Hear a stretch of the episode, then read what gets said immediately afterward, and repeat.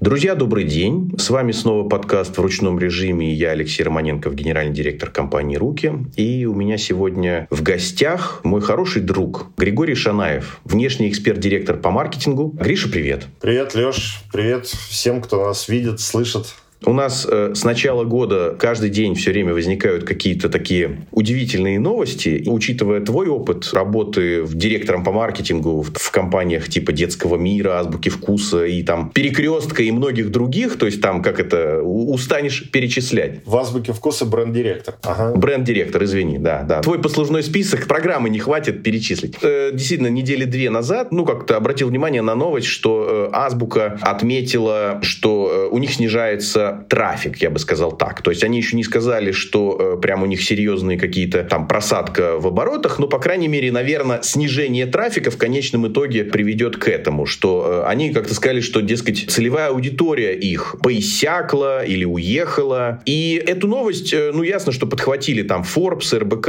а поскольку мы все-таки делаем программу для э, среднемалого бизнеса, глядя на это глазами, скажем, вот среднемалого бизнеса, я хочу тебя спросить, ну, а среднемалому бизнесу, пусть даже это какой-то магазин у дома, который торгует вот э, обычным набором продуктов. То, что у Азбуки трафик просел, среднемалому бизнесу вообще стоит беспокоиться об этом? Ну, я думаю, что на фоне этой новости, если брать ее в отрыве от э, всего происходящего в стране, беспокоиться, наверное, не о чем. А вот если посмотреть на причины падения трафика в Азбуке вкуса и э, осознать, что происходит э, в стране, как меняется меняется экономика, как меняется рынок и спрос, да, беспокоиться стоит. Стоит э, переосмысливать свой бизнес, э, критически, очень критически на него смотреть. По поводу азбуки вкуса, э, ну, могу сказать следующее. Безусловно, азбука вкуса, как любой бренд, позиционирующий себя в сегменте там, средний плюс и выше да, по аудитории, он имеет э, несколько слоев аудитории. То есть первый слой это core аудитория, так называемое ядро. Да, ядро аудитории это действительно там высокодоходники, люди гедонисты, привыкшие к идеальной еде, продуктам питания, очень требовательные там и прочее, прочее. Но есть еще и несколько других слоев, те слои, которые дотягиваются до этого уровня. Либо они дотягиваются и из последних сил, они даже в период развития экономики, они из последних сил как бы, да, пытаются как бы соответствовать этому бренду. И это хорошо, потому что это лишний раз их стимулирует, там, не знаю, больше зарабатывать, активнее, там, не знаю, и, и качественнее работать, строить карьеру там и прочее, прочее. Но есть еще и аудитория, аудитория, которая балует себя такими вкусняшками, да, которая понимает, что он, может быть, там в ближайшее время не, не может себе позволить ежедневную э, полноценную корзину приобретать в азбуке вкуса, но ходит туда за какими-то изысками вкусными, не знаю, тортиками, там, за, за каким-то продуктом, который им там нравится особенно, и, друг, и в других магазинах его не достать. Безусловно, вот эта аудитория стала отваливаться в первую очередь. Да? То есть люди перестали себя баловать, люди переходят на более экономный режим потребления, переосмысливают, опять же, свои привычки потребительские. Где-то уже не могут просто себе позволить, где-то могут, но опасаются да, лишних затрат. Такая аудитория обычно отваливается в первую очередь. Честно говоря, такое движение не только в азбуке вкуса, но и в премиальных э, сегментах, во всех там, ну, даже если будем брать продукты питания, ну, оно всегда было, но вот эти вот оттоки, притоки аудитории, но вот этот отток, он серьезно э, возник после введения контрсанкций в 2014 году, когда многие вкусняшки вот как раз пропали, когда доллар вдруг как-то себя повел очень там непредсказуемый, там в два раза вырос, вырос, там, да, выстрелил. И э, аудитория тут,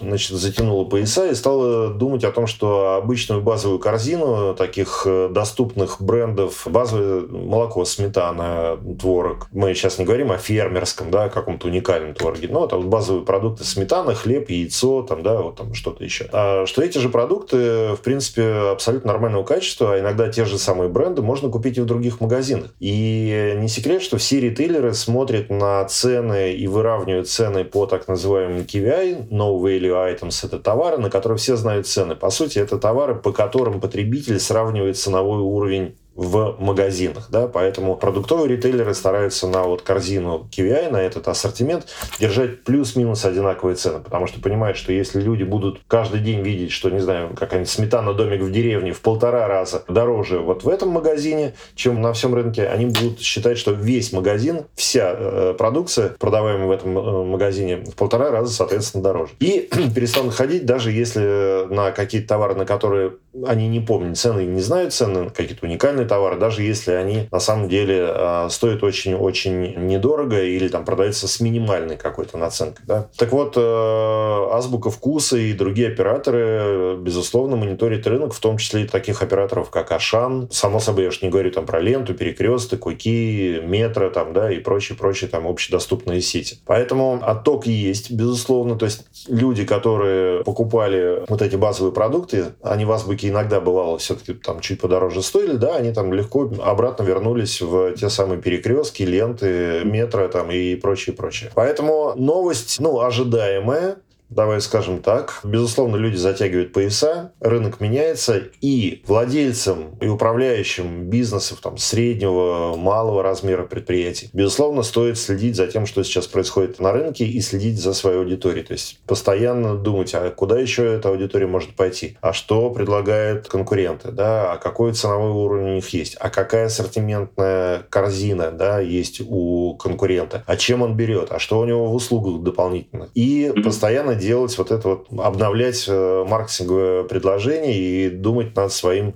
ну, то, что маркетологи называют УТП, да, такое уникальное торговое mm-hmm. предложение, которое включает в себя и ассортимент, и цену, и сервис, э, и э, качество продукции. Слушай, ну, смотри, если вот рассмотреть две крайности, да, а вот где-то, наверное, посерединке есть какая-то истина. Ну, первое, есть ну, я имею в виду питаться, люди не прекратят. Поэтому, собственно, это в любом случае мы так или иначе что-то да мы будем потреблять. Если мы говорим про другую крайность, ну, я так условно, вот мы сказали азбука вкуса. Азбука работает только в крупных городах? Ну, то есть это, как мы говорим, это премиальный сегмент, это крупные города? Москва и Питер. А, ну, то есть даже в, в сверхкрупных городах, в миллионниках, э, кроме Москвы и Питера, азбуки нет. То есть это вот какая-то другая крайность. И поэтому, как ты сказал, что э, вот те продукты, к которым люди привыкли, которые они там вот ежедневно э, потребляют. Э, ну вот, собственно, вот эта вот основная такая какая-то базовая корзина, она и остается. А вот в части вкусняшек ты упомянул, и ты даже вот э, до начала ну, записи нашего подкаста, мы с тобой говорили, начал с того, что, собственно, Азбука начиналась э, с, ну, буквально там пары точек, в которых они продавали всякие там, ну, заграничные вкусняшки. Но сейчас те времена прошли, и, скажем, еще последний год вот у нас были заграничные вкусняшки, а потом они как-то все стали вот э, кончаться и иссякать. Вот вопрос, вот этот наш, опять же, пресловутый средний малый бизнес, э, может ли заместить их э, за счет параллельного импорта, который сейчас, ну, фактически там законодательно там позволен, разрешен. И также видим, что ряд соседних государств, таких как там Казахстан, Турция, наращивают товарооборот, объемы растут, и очевидно, что это не те продукты, которые производятся вот на их территории. Продукты, я не говорю продукты питания, а вот ну, вообще что-то, что создается там. Это как вот в, в тот кризис, я не знаю, 2014 года, когда мы ели белорусские креветки, там манго и прочее. Вот вопрос, да, вот с параллельным импортом, э, насколько это позволит э, заместить и насколько это может быть вообще адекватно по цене? Ну, адекватность цены – это всегда понятие такое очень условное, да, оно обусловлено спросом. Да, то есть, если есть спрос, э, и люди готовы платить за тот или иной товар э, какую-то стоимость, э, и товарооборот в количественном выражении удовлетворяет и поставщиков, продавцов, и покупателей, ну, давай будем считать это адекватной ценой. Адекватной для текущих условий, да, потому что ну, в разных странах чашка кофе по-разному стоит, и при этом, наверное, в каждой стране все считают, что, в принципе, на кофе, ну, там, плюс-минус адекватная цена. Так вот, параллельный импорт, да, безусловно, он закроет какие-то дыры. Где-то он, может быть, даже и добавит каких-то уникальных товаров, которые раньше не ввозились. Да, потому что какие-то ниши были очень жестко заняты брендами международными, крупными, которые были в России, и на этот рынок, да, было очень сложно ввести какие-то новинки, потому что брендозависимость в категории была очень серьезная, там, да, крупная. Сейчас бренды уходят, ниша открывается, и э, что лучше всего для рынка, вот для малого и среднего бизнеса, который очень мобилен, да, в своих решениях, то есть действительно очень быстро может организовать какую-то там небольшую поставку, быстро договориться с поставщиками,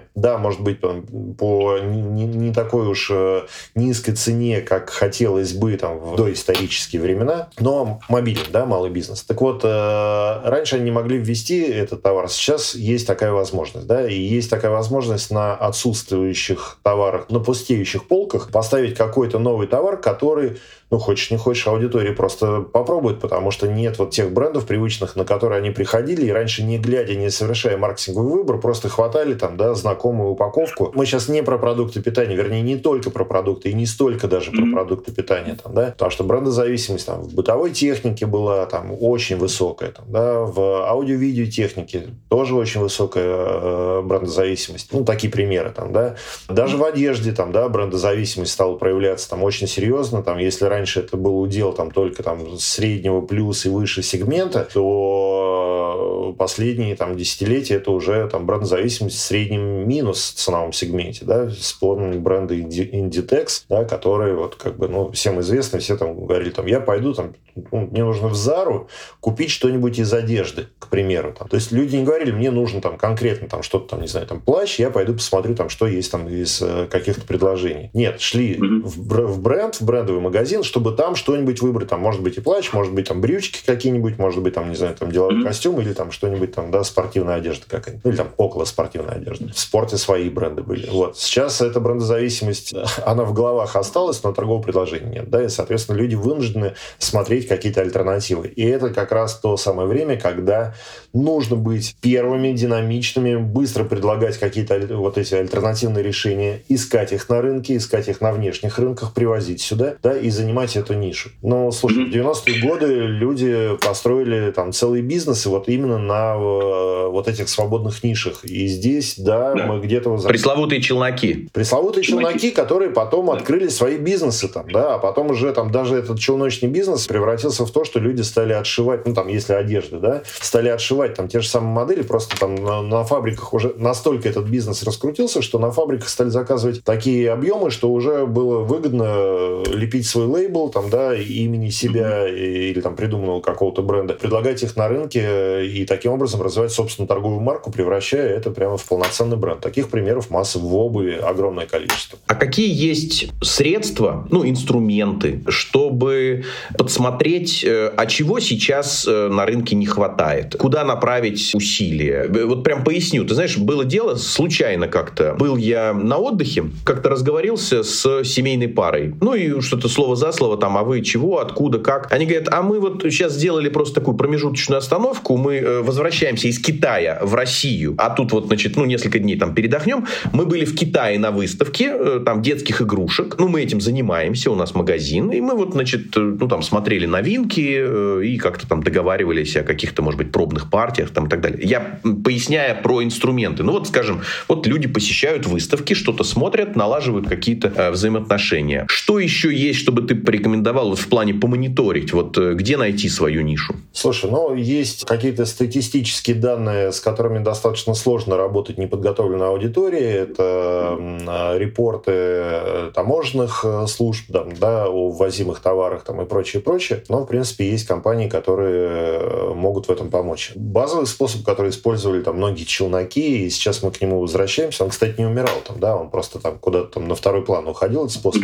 Люди банально приходили в сети магазинов, те, кто занимал там, не знаю, суммарно, ну, процентов там 70 от доли рынка, фотографировали полки, потом ехали на выставку, неважно, Турция, Китай, какие-то другие страны, Вьетнам, там, да, там, и вот основные поставщики Индия, там, Бангладеш, там, да, и прочее. И потом смотрели э, по торговым предложениям, смотрели каждый раз, вот, знаешь, э, прямо в дикую ходили, там, да, на выставке, вот что-то понравилось, что-то необычное. Кажется, я этого не видел. Открывается фотография, пролистываются полки данного отдела, департамента, секции, там, да, ритейлера. Просматривается, там, да, вот смотри, есть аналоги, есть там, сколько это приблизительно стоит. Так, с нашей наценкой плюс там, значит, там, там, ну, там приблизительно ты можешь уже у тебя, у любого бизнесмена есть приблизительная формула, сколько от закупки будет стоить товар на его полке. Так, это у нас там, вы... нет, по цене не вывалимся, или договариваемся вот на такую цену, тогда нормально там, да, либо вот как бы идем и ищем что-то другое. А вот это уникальный товар. Ну, совсем уникального товара редко встречается такой товар, все равно есть какие-то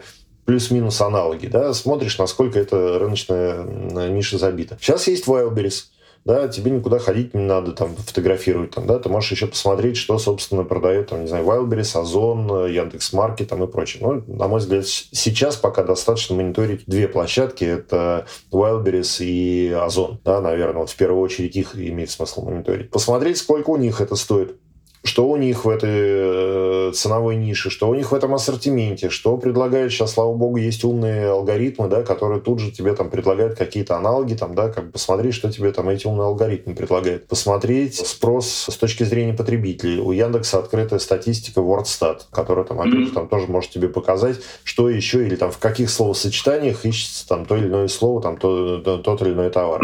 Да, посмотреть, что есть там такого смежного. Ну, то есть вот эти вот партизанские методы, по сути, да, это не академический метод, наверное, там, да, но он партизанский, но он, он стал партизанским, а когда-то на заре там, э, зарождения маркетинга, да. как науки, да, он был базовый, там, да, посмотри на рынок, там, посмотри э, на спрос, может быть, там, кто-то собирает целевой аудитории, там, да, свои, то есть у кого-то есть, может быть, программа лояльности, э, свои есть э, дистрибуторы в регионах, там, да, может быть, там, поговорить с ними, пообщаться с ними, спросить, что у них люди спрашивают, что в магазинах, там, да, то есть поговорить с с магазинами, с продавцами. Это никто не отменял. Продавцы, вот эти люди, которые на первой линии как раз, да, общения с покупателями, mm-hmm. они очень хорошо и многие вещи знают. Я в своей работе очень часто как раз обращаюсь к ним, и мы вместе с собственниками бизнесов, там, да, интервьюируем тех людей, которые давно в, работают именно на первой линии. Иногда даже собственник про свой бизнес от своих же сотрудников узнает такие ценные вещи, что вот прям, ну, иногда говорит, там, что же я раньше этого не делал, там, да, вот просто тут yeah. иногда mm-hmm. часто бывает просто правильно задать вопрос,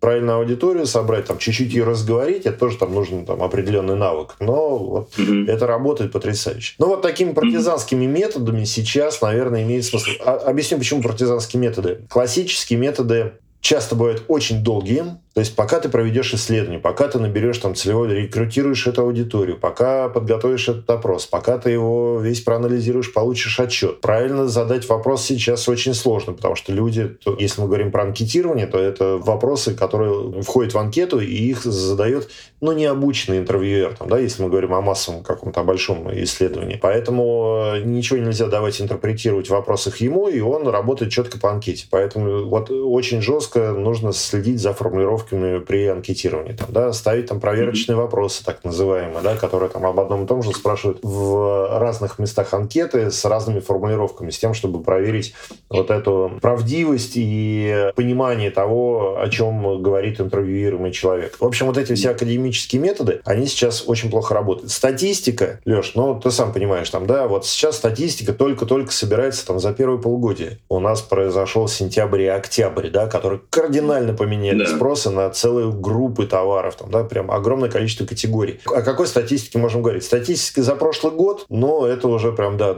ну, смешно иногда становится. А давайте сравним с прошлым годом. Там. Абсолютно, да, да. С прошлым годом уже не сравним, да. Поэтому статистические методы и все вот эти академические методы, они уходят на второй план. Где-то они еще работают, да, безусловно, но вот их все меньше и меньше их уже смотрит, слушает, и я бы на них сейчас ориентировался бы с оглядкой. Да, интересно все, что ты э, назвал по поводу инструментов, моментов. Также просто для там слушателей, э, зрителей напомню, да, про тот же вот WordStat Яндекса. То есть, как ты, даже не рекламирую, просто у нас тут э, на прошлой неделе был один пример. Мы э, там поработали с ребятами, которые занимаются реставрацией мебели, пошли в WordStat Яндекса и накопали им такой объем спроса, когда люди ищут кресла-качалки, какие-то там, не знаю, серванты или буфеты и так далее. И это все какие-то десятки тысяч запросов. А ребята, ну, занимаются реставрацией мебели, они как-то в эту сторону даже и не смотрели, как-то вот э, шли каким-то своим путем. Поэтому, да, в общем-то, вокруг нас полно каких-то открытых данных, но бывает, что как-то мы туда не смотрим или не доходим. Ну, раз уже заговорили так более подробно о WordStat, тоже не рекламируют совсем. Есть огромное количество ограничений в этом сервисе, которые там нужно, то, что называется, делить надвое, там, да, иногда там то, что видишь, э, а иногда э, не, не увидишь то, что тебе нужно там. Но, тем не менее, бывают там какие-то истории, которые можно вытащить с пользой. Там, к примеру, у меня сейчас тоже есть там клиент, который делает ну, некий продукт э, здорового питания. Оно такое условно здоровое, то есть оно как бы и про здоровье, и про функциональность, и про натуральность, там это стопроцентно натуральный продукт, он действительно несет в себе определенные полезные качества. И ребята хотели сделать такой упор на функциональность питания, там, да, что вот у них вот этот продукт, он принадлежит к так называемому функциональному питанию. Функциональное питание, которое решает конкретные задачи или там конкретно подходит под какую-нибудь там э, диету имени там кого-то, там, да, и там и прочее, прочее. Так вот, пошли в WordStat, стали смотреть запросы на эту предметную тему, и вдруг обнаружили, что на самом деле люди делятся там очень четко, прям вот три сегмента. Массовый сегмент, что вообще все спрашивают, да, это вот прям количество запросов зашкаливает. Потом средний сегмент, это такое среднее количество запросов. И вот это вот низкочастотники, то, что мы называем, там, да, то, что редко-редко там запрашивают. Вот низкочастотники, это были вот эти функциональные элементы питания. Средние, это, соответственно, уже люди, там, искавшие там какую-нибудь там белковую диету, там, да, там, правильное питание, здоровое питание. На самом деле, массовый запрос даже вообще был не про здоровое питание. Массовый запрос был mm-hmm. про поддержание фигуры, читает, соответственно, кому-то нужно, там, не знаю, там, кто-то хочет похудеть, кто-то там хочет просто, там, не знаю, быть там спортивного телосложения, чтобы там, ну, как быть привлекательным, там, да, особенно там это количество запросов поднимается ближе к лету, кстати, всегда. Кто-то, значит, соответственно, спрашивал про бодрость, питание для поддержки, там, вот сейчас, э, это, кстати, количество запросов очень сильно выросло, и это коррелирует с новостью про количество проданных антидепрессантов, да, в стране, mm-hmm. там, да, что это как бы количество, по-моему, в полтора или там, если не больше раз, по-моему, на 73%, если я не ошибаюсь, выросло количество антидепрессантов, проданных за вот э, с начала года. Здесь то же самое там, да, то есть э, продукты, которые позволяют там снизить стресс там и так далее, так далее. Основная масса запросов, она даже была не про правильное питание, не про здоровое питание, она просто была в общечеловеческом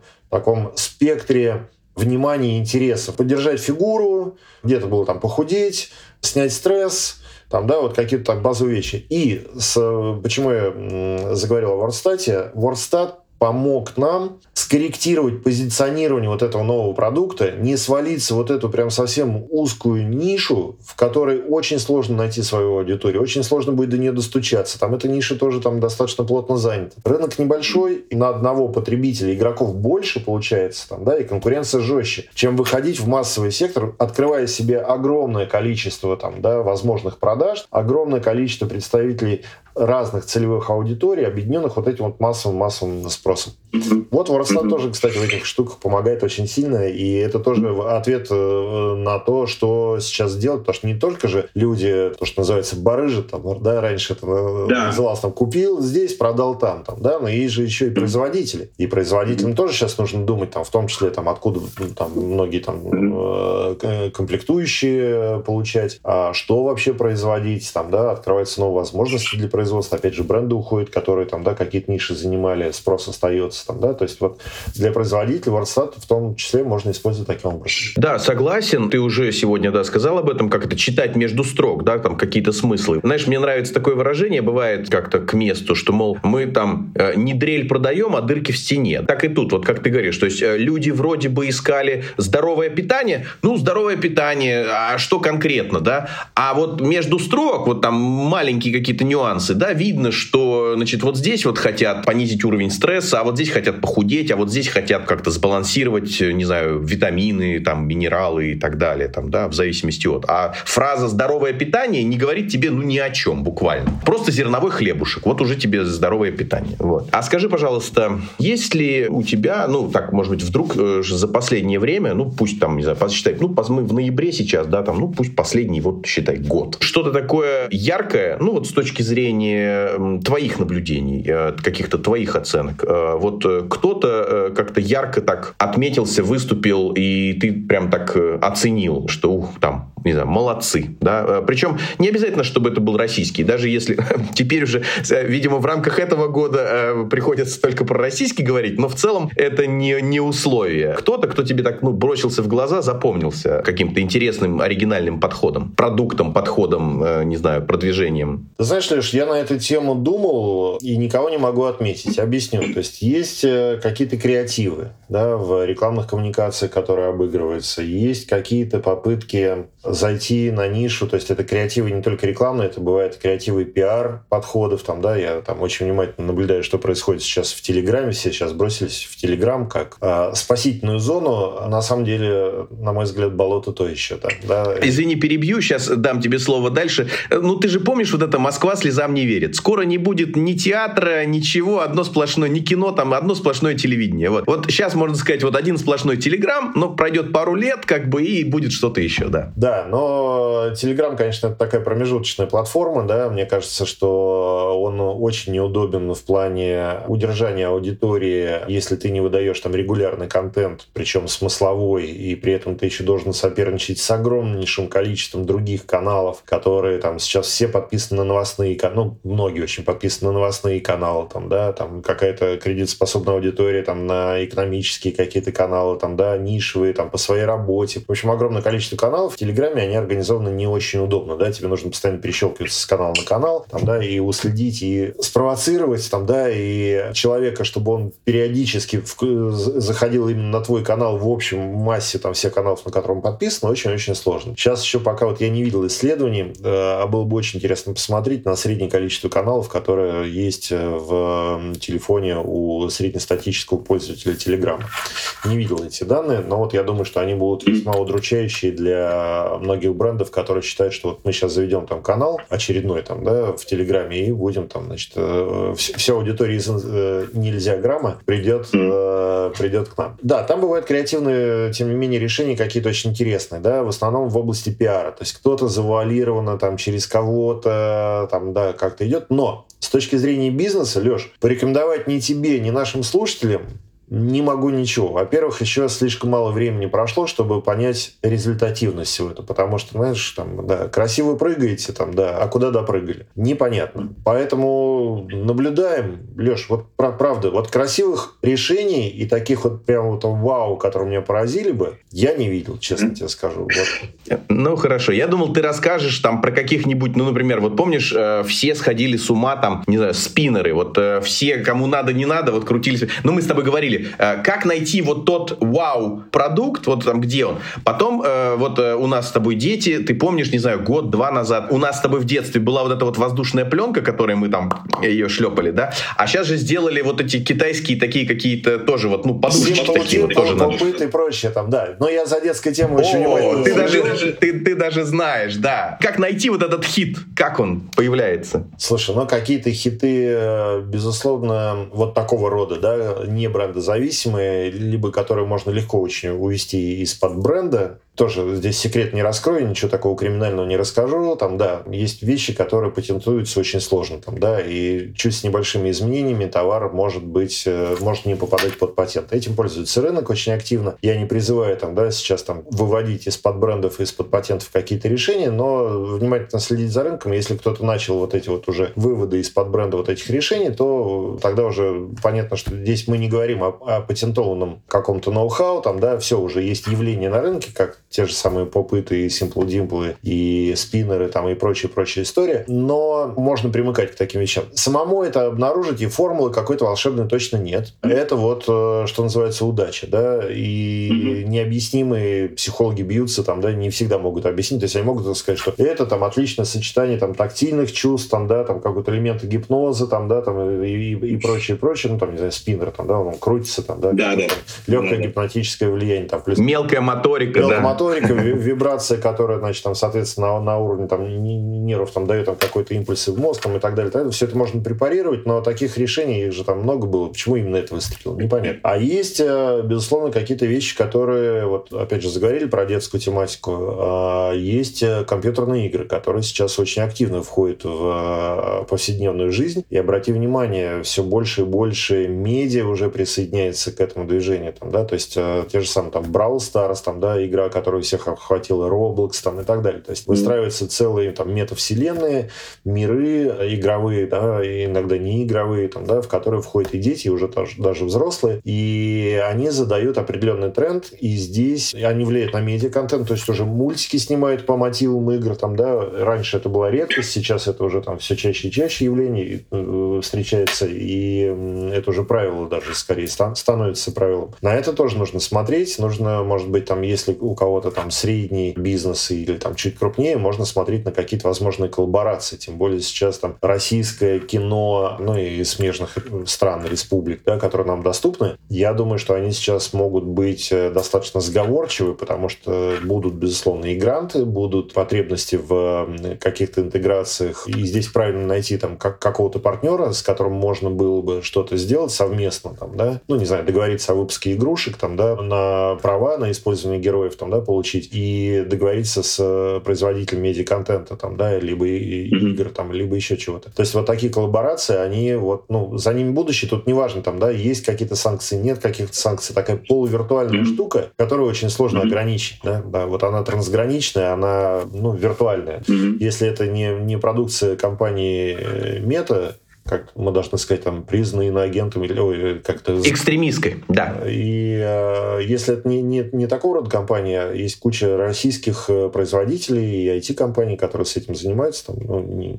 окей. Да, очень интересная такая ценная рекомендация, э, потому что креативные люди, они э, всегда творят, они не могут не творить, они, ну вот они так устроены. И неважно, креативные там музыканты или там фотографы или художники-аниматоры, там что угодно. Ну вот как как ты сказал, да, то есть фактически бизнес может поставить на поток, ну, я имею такой отсмотр или отслушивание уж там как э, придется, да, вот, вот этих вот всех вещей.